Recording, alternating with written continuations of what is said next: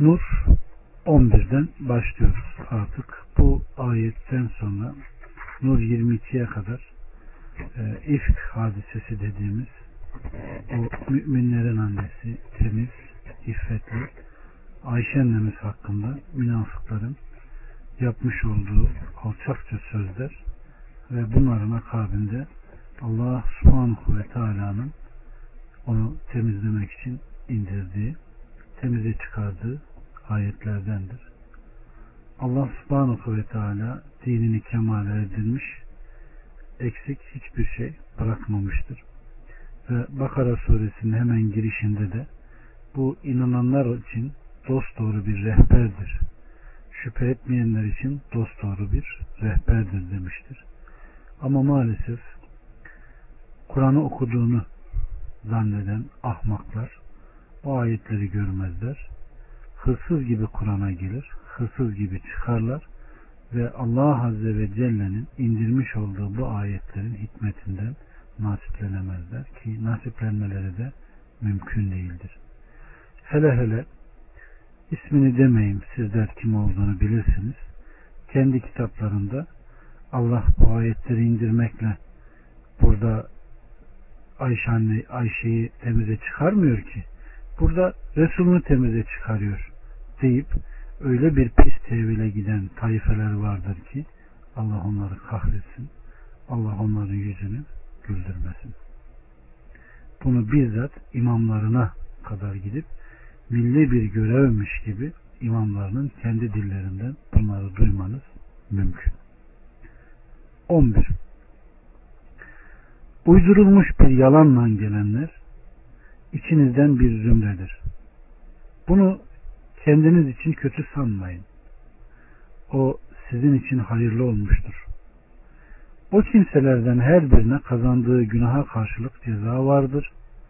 En büyük azapta işlerinden elebaşlık yapanındır. Evet. Nur 11. Bu ayetin 10 ayetin hepsi müminlerin annesi Ayşe annemiz hakkında nazil olmuştur. Münafıklardan ilk olayına karışanlar Hazreti Ayşe'ye mahza yalan ve istiradan ibaret bazı sözler söylemişler. Bu Allahü Teala ve peygamberin gayretine dokunmuş. Allah Resulü'nün ırzını koruma ve Ayşe annemizin beraatına dair Allahü Teala vahiy indirerek uydurulmuş bir yalanla gelen içinizden bir zümredir. Onlar bir, iki kişi değildir. Bilakis bir topluluktur buyurmuş. Bu lanetin başında münafıkların başı olan Abdullah İbni Ubey İbni Selul gelir. O haberi toplamış, taraftarlar arasında yaymış ve nihayet Müslümanlardan bazısının zihnine girerek konuşmaya başlamıştır. Onlardan bir kısmı da bunu mümkün olarak görmüş, iş bu duruma yaklaşık bir ay kalmış, sonunda bu konuda Kur'an'dan ayetler nazil olmuştur. Bu olay sahih kitaplarda da hadislerde de anlatılmıştır. Evet.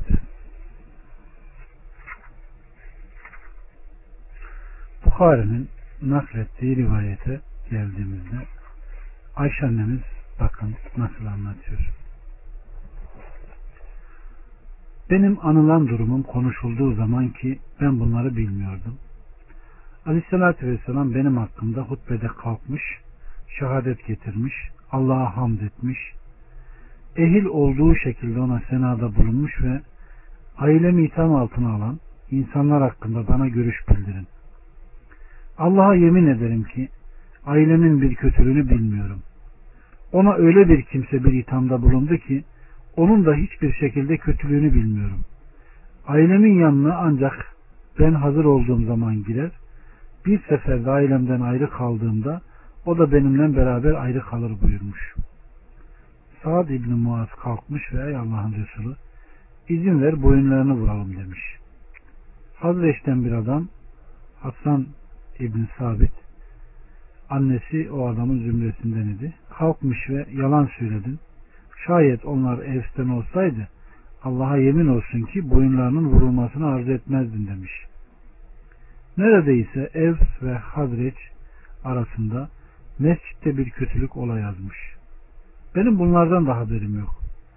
O günün akşamı olduğunda bir ihtiyacım için çıkmıştım. Yanımda Mistah'ın anası vardı. Ayağı sürttü, kahrolası Mistah dedi. Ben anacığım oğluna mı söylüyorsun dedim.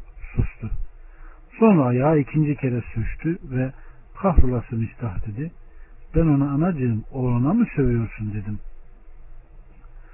Sonra üçüncü kere ayağı sürçtü ve kahrolası Mistah dedi. Ben onu bundan men ettim de Allah'a yemin olsun ki ben onu ancak senin yüzünden sövüyorum dedi.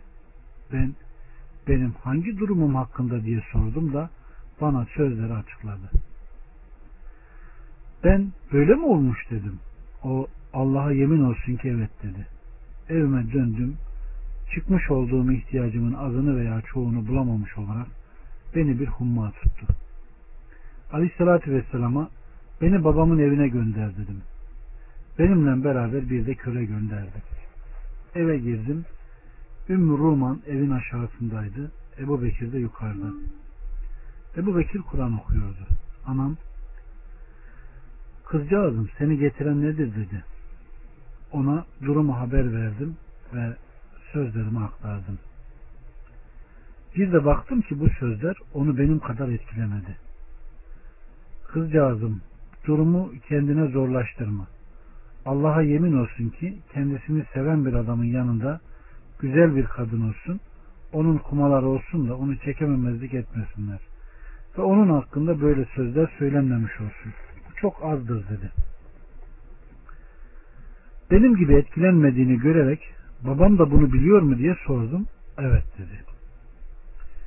Aleyhissalatü Vesselam'da mı dedim. Evet dedi. Gözlerim yaş boşandı ve ağladım. Ebu Bekir sesimi evin yukarısında okurken işitti de indi ve anama buna ne oluyor dedi. Annem durum hakkında söylenen ona ulaşmış dedi.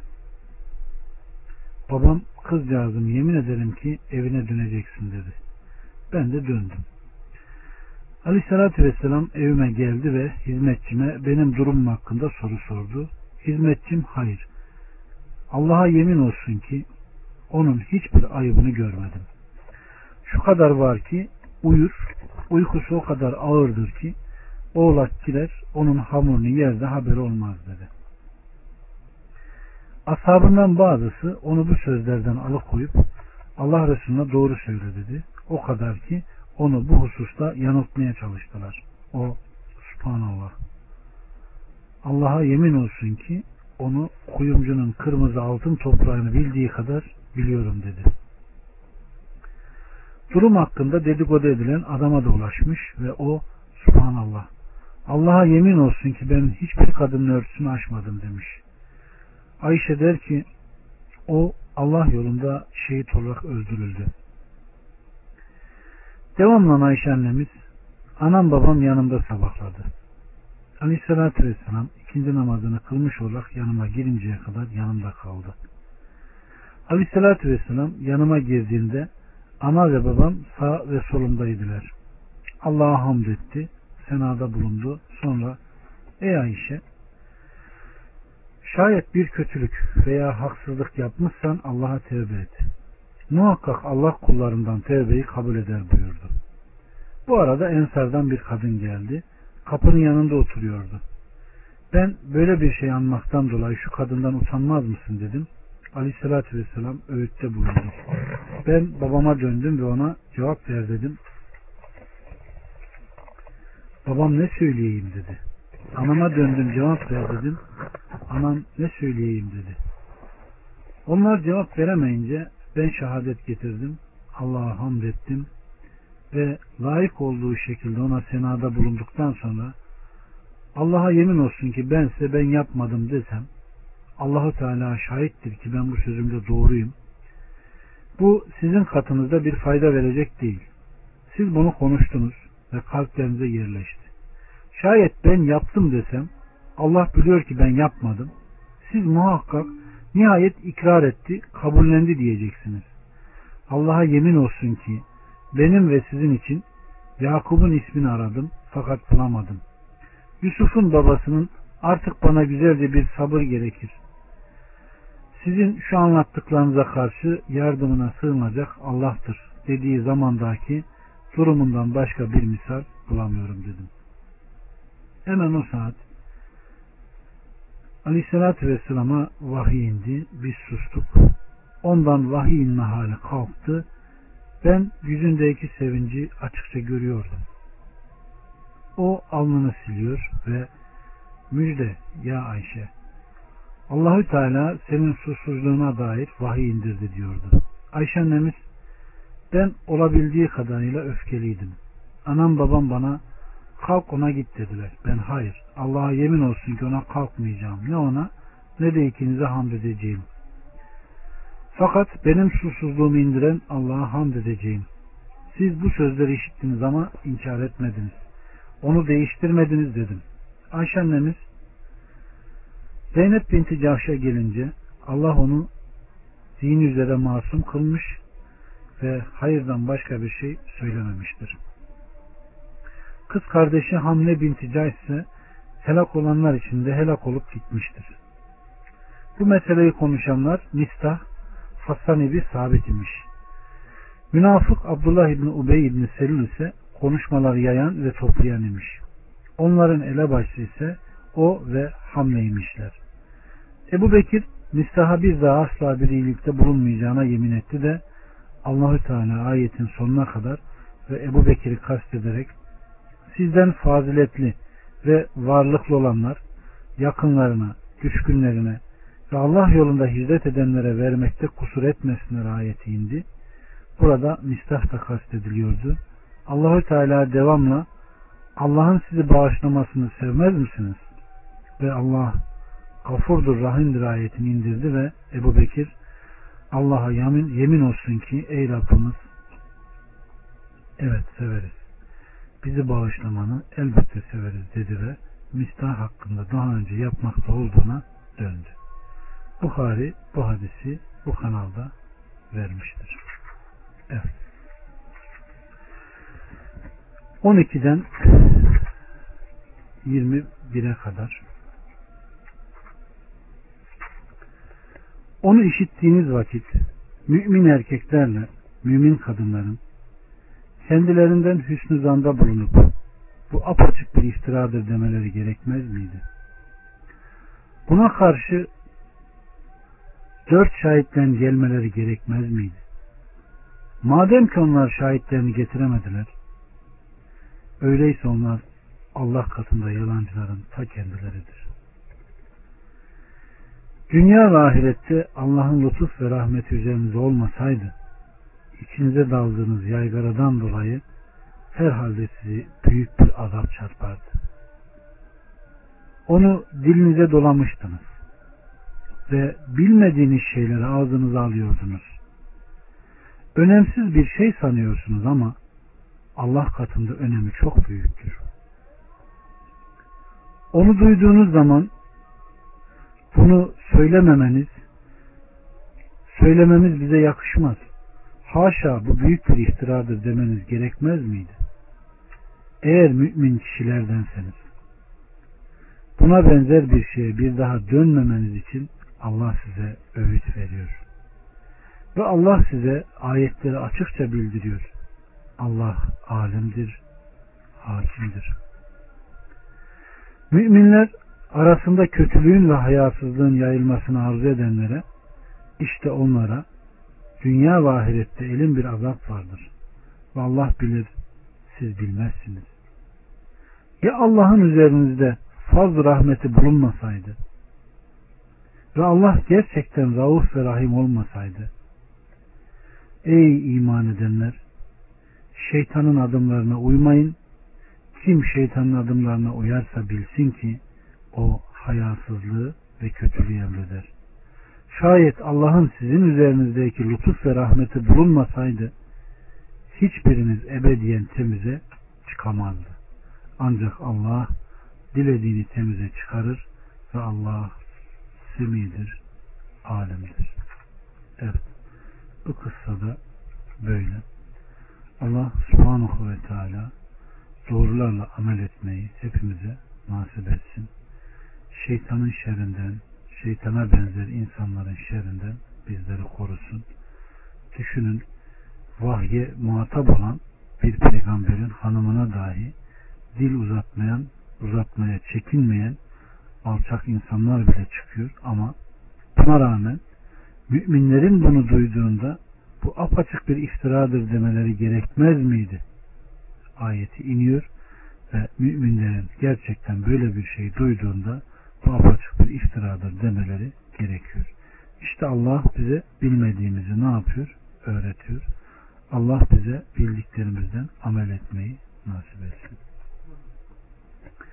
Allah subhanahu ve teala şayet Allah teala dilediğine tevbeyi ve kendine dönmeyi bahşetmemiş olsaydı gönüllerdeki şirkten, günahlardan, kirlerden ve onlarda olan kötü huylardan temizlenmemiş olsaydı temizlememiş olsaydı onlardan her biri hissesince bunlara sahip olur ve hiç kimse kendisini temizleyemez, hayra ulaşamaz. Yine burada dikkat edeceğimiz iftiranın mukabilinde takınacağımız tavırdan başka kardeşlerim yakalanması gereken çok güzel şeylerden birisi de hem peygamberin kayınpederi hem kızına iftira atan birine nafaka veren birisi bu olayı duyduktan sonra vallahi bir daha ben ona bir şey vermeyeceğim diyor. Allah Resulü Aleyhisselatü Vesselam inen ayetleri Ebu Bekir'e okuyor. Sen bunları diyor daha önce niye veriyordun? Allah için öyleyse devam et diyor. Ve bu gerçekten azmedilmesi gereken bir şey. Gerçekten yapılması gereken bir şey. Allah bizleri öyle ahlaklanmayı nasip etsin ve onların iman ettiği gibi iman etmeyi hepimize nasip etsin. Burada ikindi okundu.